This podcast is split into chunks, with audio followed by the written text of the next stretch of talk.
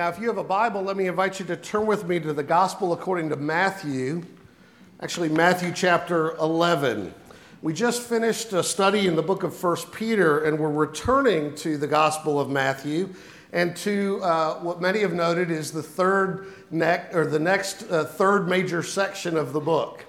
Uh, there are five major uh, teaching sections in the book that end each of the five portions, and uh, we'll see over the coming months uh, uh, as we move towards chapter 13 in the parables uh, that 11 and 12 lead us to 13, and we'll take that ch- chunk of material together. Now, here in Matthew 11, verses 1 to 6, the subject is doubt. Through a question uh, that John the Baptist makes, the Apostle Matthew raises the subject of uncertainty and perplexity or doubt in the Christian life. Let me invite you to give your attention to that subject in the reading of God's holy and inspired word from Matthew 11, verses 1 to 6. When Jesus had finished instructing his 12 disciples, he went on from there to teach and preach in their cities. Now, when John heard in prison about the deeds of the Christ, he sent word by his disciples and said to them, Are you the one who is to come? Or shall we look for another? And Jesus answered them, Go and tell John what you hear and see. The blind receive their sight, and the lame walk. Lepers are cleansed, and the deaf hear and the dead are raised up, and the poor have good news preached to them. And blessed is the one who is not offended by me. Amen. This is God's word. Let's look to him in prayer. Oh God, you are our God. Earnestly we seek you. Our souls thirst for you, and our bodies long for you in a dry and weary land where there is no water and we have beheld your glory and tasted your love in Christ. Grant that we would taste it all the more. Be our teacher and bless us. In Jesus' name we ask it. Amen. Amen. The TV show, To Tell the Truth, it's a show where uh, three people are pitted uh, against a panel of inquisitors. One of the three is who they say they are, and the other two are imposters, uh, lying and saying they're also that third person. And so the panel competes uh, to figure out who's the genuine article by a series of questions and inferences and guesses, I suppose. And once the votes are in, the host asks the question Will the real so and so please stand up? Well, that's actually what's going on in all of Matthew chapter 11. Will the real Messiah please stand up? And how will we know him when we see him? And in every paragraph, as we're going to see, Matthew is going to seek to prove to us, to convince us, even to assure us that Jesus is in fact the true Messiah. And he begins with the doubts of John. And uh, it's quite possible you and I are likewise, uh, if we're honest, uh, to on occasion have our own doubts about various things. And, and he encourages us to bring them to God and to his word to seek answers and to get reassurance. And so let me invite you to think about this subject under three questions. First of all, who is it that's doubting? Second, why does he have these doubts? And thirdly, how does Jesus answer these doubts and thereby strengthen his faith? So, the first thing, who, who is it that's doubting here? Well, it's John the Baptist. At verse 2, now when John heard in prison about the deeds of Christ, he sent word by his disciples and said to him, Are you the one who is to come? Or Shall we look for another?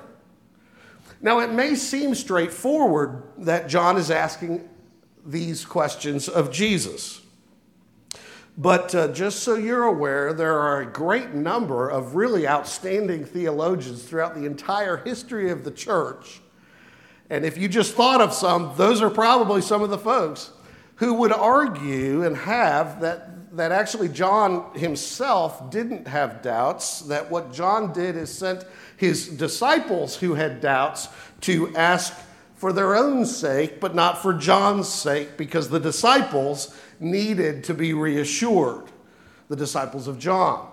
And the reason folks will argue that way is generally speaking to protect John's reputation.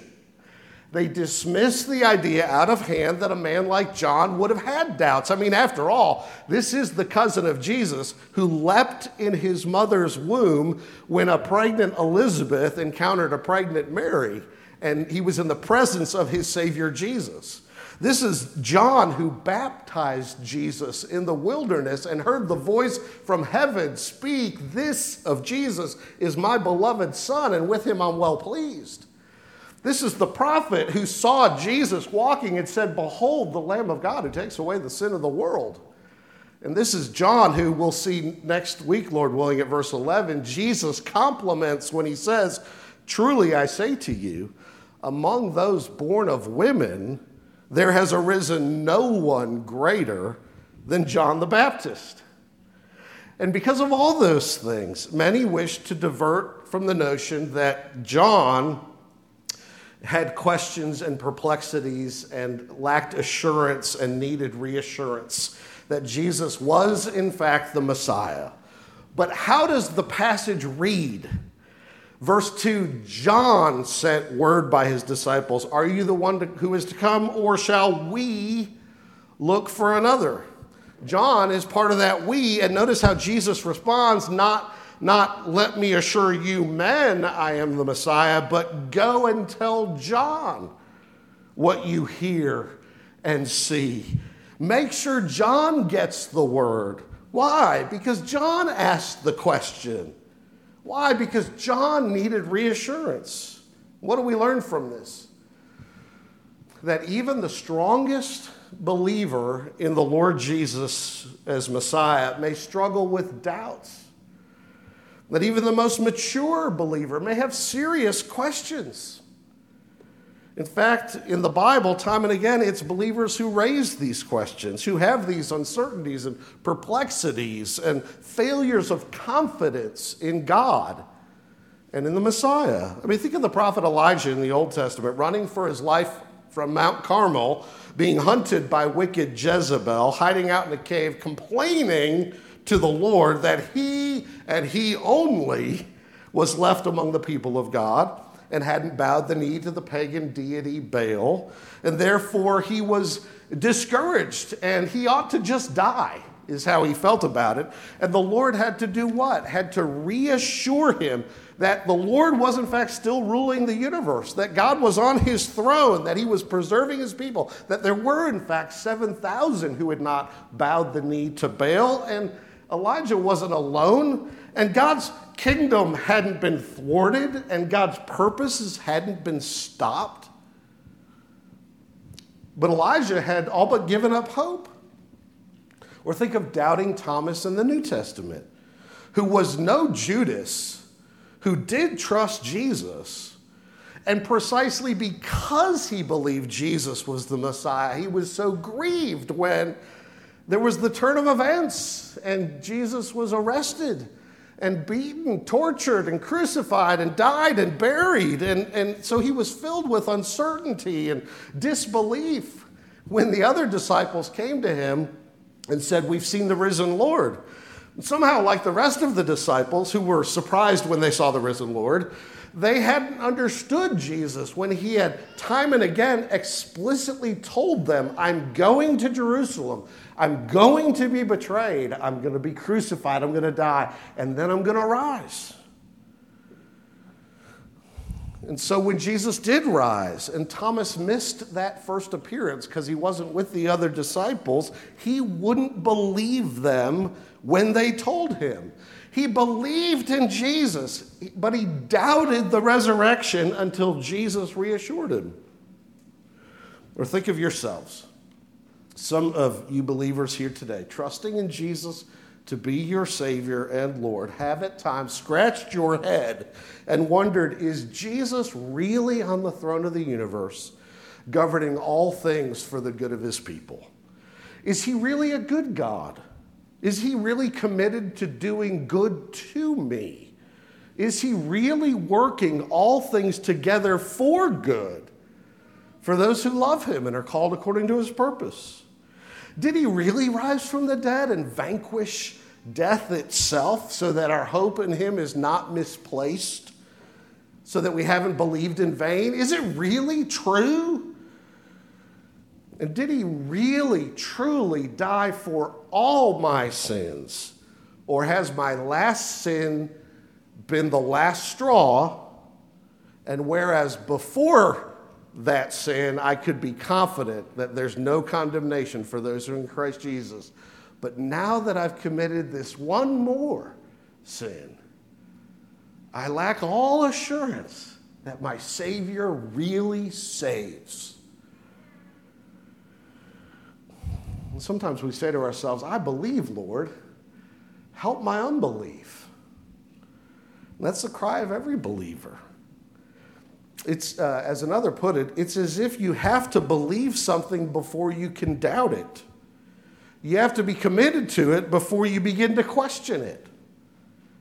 And so, uh, not to be morbid, but I think we can all be glad and take comfort in the doubts of John the Baptist, as troubling as they would have been to him, because it teaches us that it is possible to be a genuine believer and lack confidence, lack certainty, lack assurance in Jesus.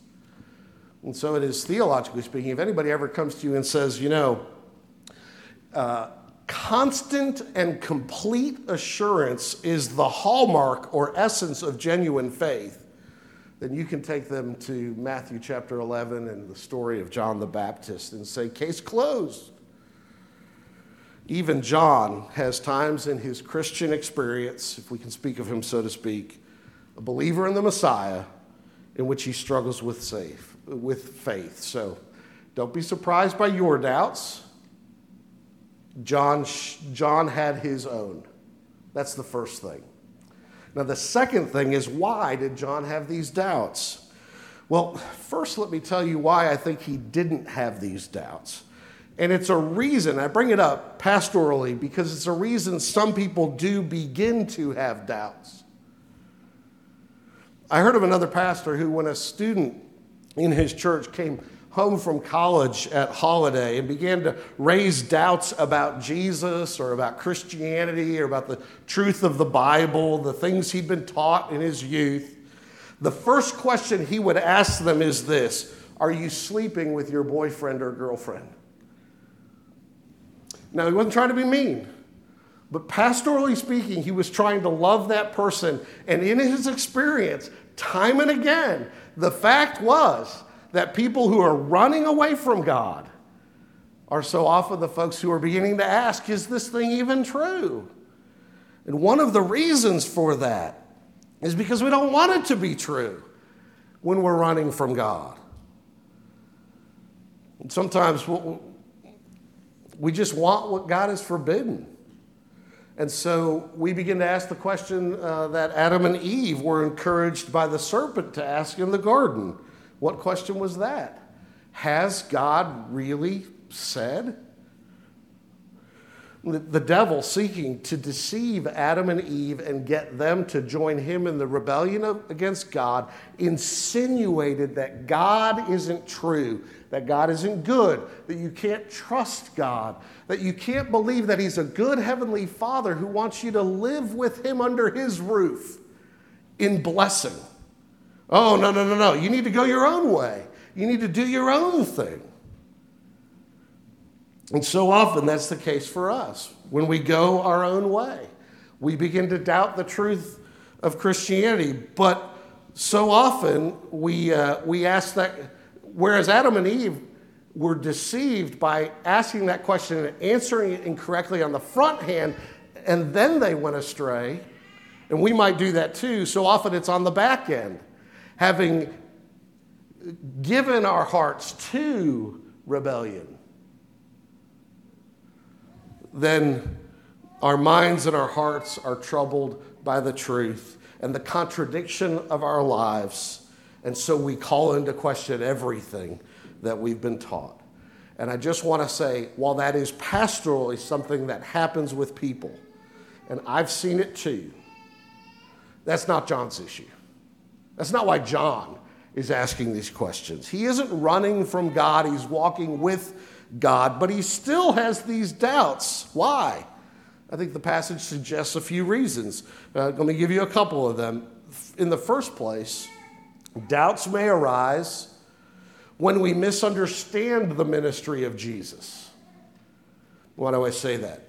Well, I think there's a reason this passage begins with verse 1, where it says, When Jesus had finished instructing his 12 disciples, he went out from there to teach and preach in their cities.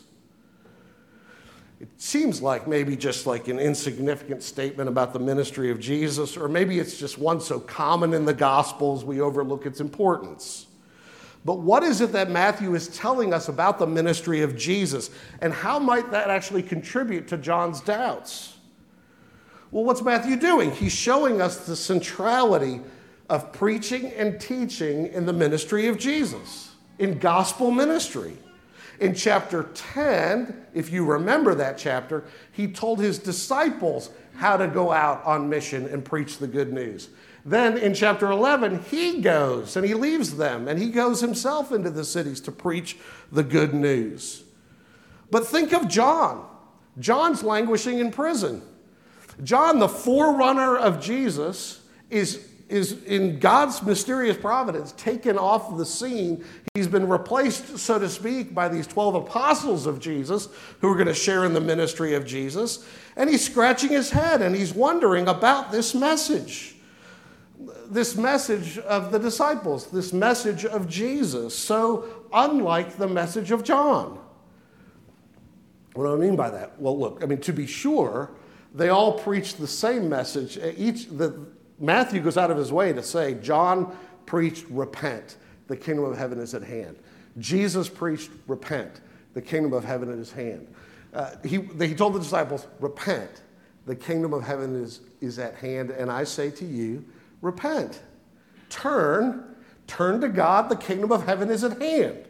It was the same message in that sense, but John's ministry was certainly focused on denouncing the sins of the people and warning them of the judgment to come. Remember his words in Matthew 3? He rebuked the Pharisees and the Sadducees, saying, You brood of vipers, who warned you to flee from the wrath to come? Or John 3, verse 12, he warned them about the ministry of the Messiah. He said, The Messiah will do this. His winnowing fork is in his hand. He will clear his threshing floor and gather his wheat into the barn, but the chaff he will burn with unquenchable fire. And John was expecting the Messiah to come and to do that to bring justice in the world, in other words, to clear the decks, wipe out the hypocrites, destroy the enemies of Israel, conquer the Roman usurpers, bring the wrath of God in judgment to the world, to liberate God's people and bring them into a life of true justice and righteousness. And John's looking at around and Jesus is out preaching and teaching, and he's in prison, oppressed. And he's wondering, where where are the works of the Messiah? Where is this Messiah I've been waiting for? Why is he preaching good news, not exercising power and authority to remake the world in justice? And frankly, I just want to say that that may be the question some of you are asking. Why, Jesus, if you are a righteous God, and He is, why do you let so many do so many violent and vile things upon the earth? Why, why does wickedness abound? Why do we keep hurting one another? And God lets it go on. Why don't you put a stop to it, God? And isn't that what the Messiah was supposed to come and do? You, And I think John emphasized and understood supremely one aspect of the Messiah's overall work, but perhaps misunderstood the mercy, the compassion, the patience, and the gracious aspects of the ministry of Jesus, even preaching good news. And so John began to wonder is there somebody else coming after you, or are you it?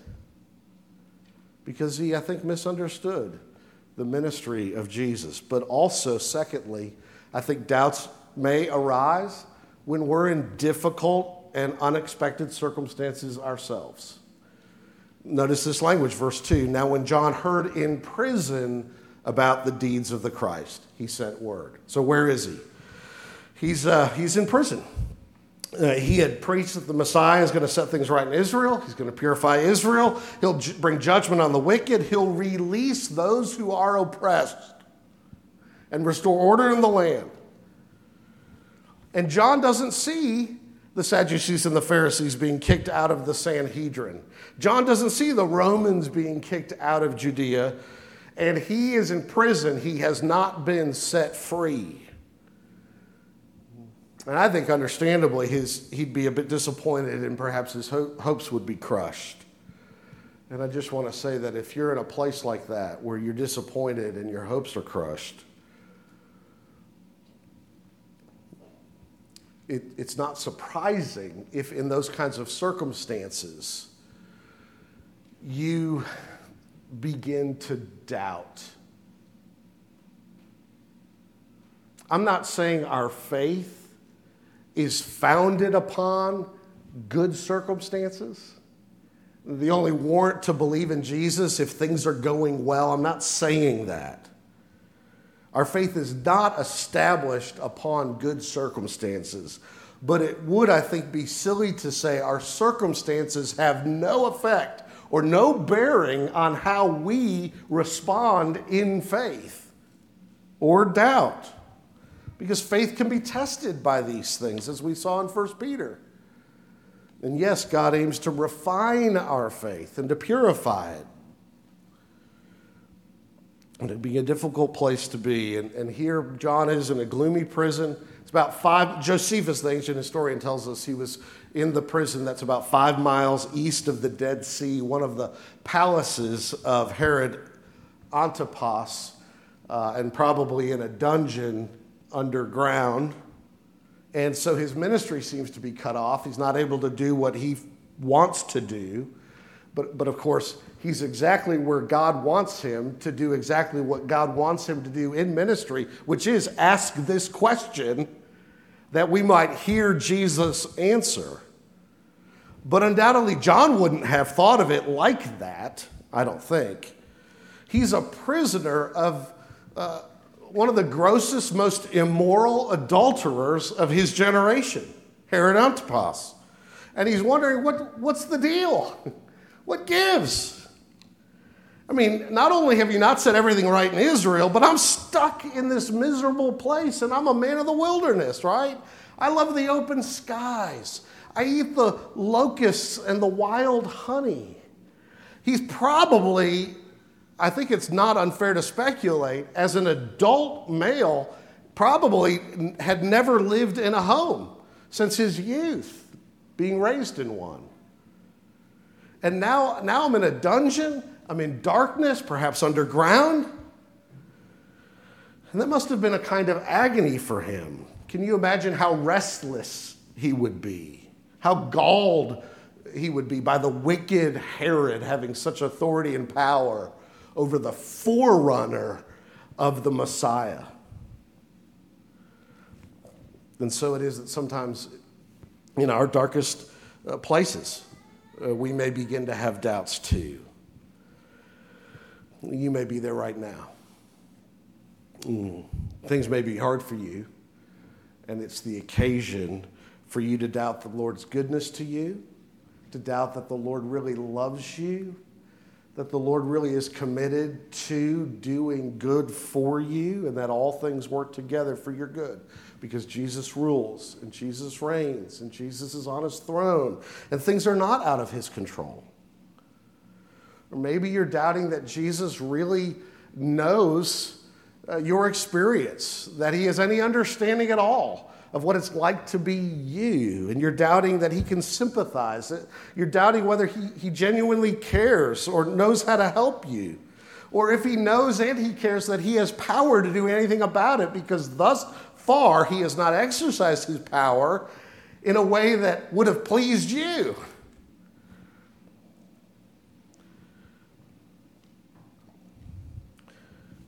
Now, I want to say this about John. John's got these doubts, maybe because of hard circumstances, maybe because of misunderstanding the ministry of the Messiah. But John at least knows one thing true, and that is where to go to get an answer for his doubts. Right? Where did he go? He went to the Lord himself. He says, Jesus, I, I believe you're the Messiah, but Am I wrong in believing that? He goes right to the source of reassurance. He doesn't sit around speculating in his head about whether these things are true, and he doesn't uh, consult merely with uh, his own disciples and kind of gather up their opinions and you know go all right well five of you think so and four of you don't and, you know well you know the odds are kind of not so great he doesn't certainly he doesn't go to those who reject the messiah and say Tell me more about why you don't believe so that, uh, well, I can follow you in your doubts. And, uh, and I, I just want to say, by word of caution in our own day, beware of imbibing the spirit of rejection, the mindset of rejection of those who in our day are loudly pronouncing their rejection of Jesus. It's a strange thing, isn't it? Have you run into these um, deconversion stories, people who grew up in the church, people who gained a name for themselves in the church and then have turned their back on Jesus. And instead of quietly disappearing, uh, they are cashing in on their newfound faith in themselves. They're writing books to sell, they're making podcasts for profit. They have perhaps traded in religion their entire career. And this is just one different expression of it. Now, look, I'm not saying turn a blind eye to the honest, legitimate questions that our non Christian neighbors have. One of the way we, ways we can love people that have questions is to seek to answer those questions, which means we, we need to be listening. We need to be asking, you know, why don't people believe? But there are certain folks who are loudly leaving and not because they're, they're asking questions because they want to follow Jesus. They're raising their doubts publicly because they want you to follow them. So be warned. So, John, though, takes his doubts to the source, to the Lord Himself. And he's a good example for us in that. Go to the Lord with your doubts, not to his opponents, and go to the Bible with your doubts, not to people who are further down the road of doubting. And say to God, I believe, Lord, help my unbelief. And John knows the right question to ask, too, doesn't he? Not only the right person to ask, but the right question Are you Jesus, the Messiah? And this is everything. This is what everything else depends on. It's the ultimate question. It's the best question you, a man or a woman or a boy or a girl could ever ask God, is Jesus the Messiah? Because he either is or he isn't. And you can't just fiddle around with it and pretend like that question doesn't matter. It matters for your everlasting happiness or sadness. How you answer that question. John asked that question Are you him, the coming one? Well, John has these doubts. I think there's some good reasons why he had these doubts, and he went to the source for the answers? And how does Jesus reassure him then and thereby strengthen his faith? Faith and ours too, verses 4 to 6. Jesus answers our doubts and strengthens our faith by pointing us to the Word of God and the mission of the Messiah. Notice this language in verse 4 Jesus answered them, Go and tell John what you hear and see. I mean, these things aren't hidden from you. I did them publicly. What? The blind receive their sight, and the lame walk. Lepers are cleansed, and the deaf hear, and the dead are raised, and the poor have good news preached to them. Jesus, in other words, what he does is he turns John and his disciples to the scriptures, actually. He is referencing and partially quoting both Isaiah 35 and Isaiah 61. Isaiah 35, verses 4 to 6 says this Say to those who have an anxious heart, Be strong, fear not. Behold, your God will come with vengeance. So there's a coming one. He will come and save you. Then the eyes of the blind will be opened and the ears of the deaf unstopped. Then shall the lame man leap like a deer, and the tongue of the mute sing for joy. And Jesus is saying, Would you look at Isaiah's prophecy? Would you look at the scriptures you've been given and ask yourself, What have you seen me do? What have you heard me do? What do the scriptures say the Messiah will do? Am I not He? He invites them to draw, to draw the conclusion. You know, there's no Old Testament example of anyone ever healing a person of blindness. And then you get Jesus, and it's the most common miracle he does. Do you know that it was understood by ancient Israel that no, there was no human cure for leprosy? And Jesus just says the word, and people are cured. Now, notice, if you paid attention, if you were listening, and I'll reiterate it, that Isaiah 35 passage uh, notice there are two notes in that passage a note of judgment and a note of mercy. He said, God will come with vengeance. That's true. And he will come and save you. So the blind eyes will be opened, and the deaf will hear, and the dead will rise, right? So John was looking for the first part. Jesus says, don't miss the second. Then also Jesus points him to Isaiah 61, verses 1 and 2, because in his quotation, listen to this Isaiah 61 The Spirit of the Lord God is upon me, because the Lord has anointed me to bring good news to the poor. He has sent me to bind up the brokenhearted, to proclaim liberty to the captives, and the opening of the prison to those who are bound, to proclaim the year of the Lord's favor and the day of vengeance of our God, to comfort all who mourn this is a passage, Isaiah 61, Jesus read in the synagogue in his hometown and then said, Today it is fulfilled in your hearing. Interestingly, when Jesus read that passage, he didn't quote the last part. He stopped at to proclaim the year of the Lord's favor, and he didn't read and the day of vengeance of our God because the purpose of his first coming was mercy. It is the purpose of his second coming to bring in final justice under the vengeance of God. So, what's Jesus doing? He's pointing John to the scriptures. He's saying, John, I am the one you're waiting for. But he's forcing John to wrestle with the Bible about it, to apply his mind to the meaning of Scripture. And so we see doubts aren't all bad unless you let them fester and never seek answers. If you let them fester and never seek answers from God and His Word, those doubts may grow. But doubts can be used for your good if they lead you to a more faithful understanding of God and the Messiah and His plan and His purposes.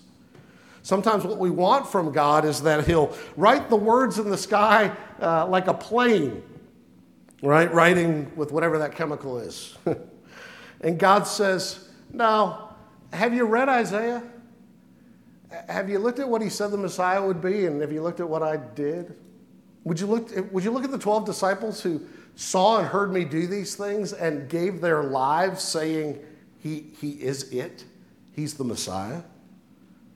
Have you opened my words seeking answers to your questions?